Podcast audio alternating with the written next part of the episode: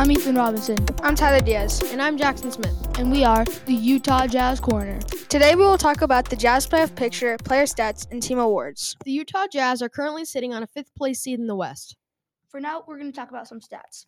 Donovan Spider Mitchell has been averaging 25.7 points per game, most on the Jazz team, 5.5 assists per game, and 4.1 rebounds per game. Rudy the Stifle Tower Gobert is averaging 14.8 rebounds per game, 2.2 blocks per game, which is tied for the most in the league, 15.4 points per game, and 1.1 assists per game. Bojan Bogdanovic is averaging 18.1 points per game, 1.7 assists per game, 4.3 rebounds per game. And now Royce O'Neal, he's averaging 7.8 points per game, 5 rebounds, and 2.6 assists. Mike Conley is averaging 13.5 points per game, 5.3 assists per game, 2.3 rebounds per game. Jordan Clarkson is averaging 16 points per game, which is off the bench and also the third most on the entire Jazz team. He's also averaging 3.3 rebounds per game and 2.2 assists per game. Now we have a joke for you. Why does an octopus perform poorly on a basketball court? I don't know. It's always getting tentacle fouls. For As part of our podcast, we have decided to give awards to the Jazz team. We are all going to give our personal opinion and why.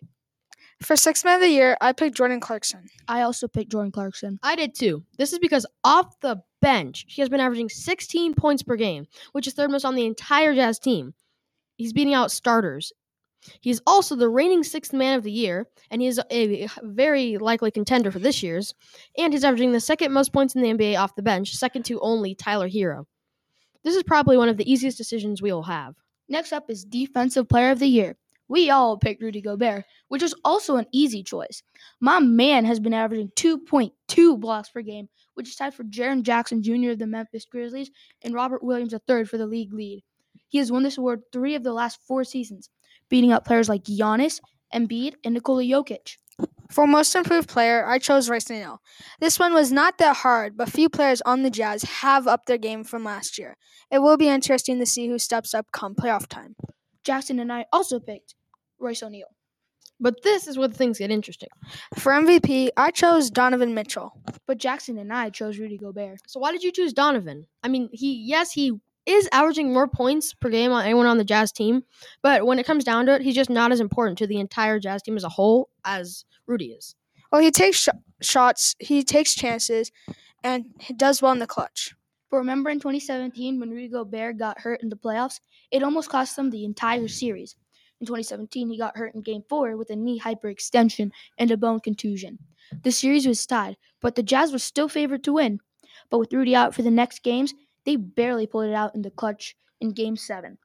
This was one of the many events that proved to me Rudy is more important to the Jazz than anyone. But did Mitchell play for them then? No, he didn't at the time. He came just later, but the point still stands. With Rudy off the court and Hassan Whiteside, the backup center, on, the Jazz have been unable to put together runs like they would with Rudy on because they can score, but then they can't play defense. They make a layup at one end, they go down the court and give up a layup. The presence that Rudy has, has in the paint is undeniable. People will drive in and then turn around because they see a seven foot mountain of a man, and then he'll just literally throw back whatever they send up at him. I disagree because within the last two to three weeks of the season, when Rudy was either resting or out with injury, Hassan could still make blocks, blocks and get stops. You make a good point, but we can still disagree. Moving on. The Jazz are currently in a fifth seed Western position and are projected to play a fourth Western seed, the Dallas Mavericks. The Dallas Mavericks have a solid roster with Luka Doncic, Spencer Dinwiddie, and an underrated Jalen Brunson, averaging 16 points per game. A prime Luka Doncic is leading the Mavericks, currently averaging 28 points per game. The Mavericks should be a tough matchup for the Jazz. Both teams rely on the three-point ball to generate offense. But he is hurt right now, which might affect Dallas for the first few games of this series. a traded Spencer Dinwiddie has come and sparked the Dallas offense. Despite that, the Jazz currently are first on three point attempt rate in the league. Donovan Mitchell is fifth in three pointers made. Royce O'Neal is 18th in three point percentage. Mike Conley is 21st, and Bojan Bogdanovic is 35th. The Jazz are a very reliant three point team, as we stated earlier, with three players in the top 50 on the on three point percentage list. The Jazz have made the second most threes this season, trailing only who else? The Dallas Mavericks. The Dallas Mavericks, as we said, also rely on the three pointer to generate offense. And with the recent trade of Kristaps Porzingis, it will be harder though because Rudy will be harder to guard in the paint. because with Kristaps Porzingis now to the Wizards, Rudy will have an easier matchup down low. But the Mavericks do have a tall lineup with players like Dwight Powell, who Dwight Powell, who is 6'10, and even a 7'4 Boban Marjanovic. Now we move on to a trivia game. I will ask four, I will ask jazz related questions, and the first to four points wins. Ethan, you're up first. What shoe size is Donovan Mitchell? Starting off with a tough one. 13? Nope, 17. I was say Tyler, fifteen. I was gonna How say tall 15. is Rudy Gobert? He's seven foot one. Here you go, seven Correct. foot one. One Yes. point for Tyler. Hmm, let's see here. What is Joe Ingles? Now he's gone though, but what was his Joe Ingles catchphrase? Can you Make it answer? till you make it. Nope. No, can nope. you- Nope. That's nope. And the answer was jingled. Or I was Jingle gonna- Joe. I was gonna say Jinglin' Joe. Eh, either way, but Oh nope. my- So you can't answer others if they don't know it. No. Okay, fine. Okay. This uh, this is probably an easy one. What were the Jazz before they came to Utah? The New Orleans Jazz. Yep. Two points for Tyler. Let's get another one. Oh, this is an easy one. Who is called the Stifle Tower? Rudy Gobert. Yeah, that was yep. One point for you. That's easy. That's Okay, this is going to be a little tougher, Tyler. So this player is gone. He now plays for the Bucks. But what college did Grayson Allen go to? uh Can I get a clue? Nope.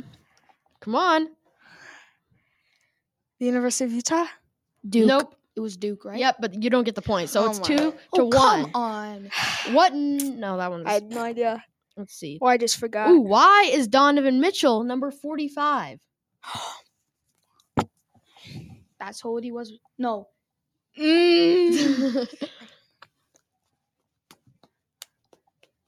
That's not because he was picked with the 45th pick.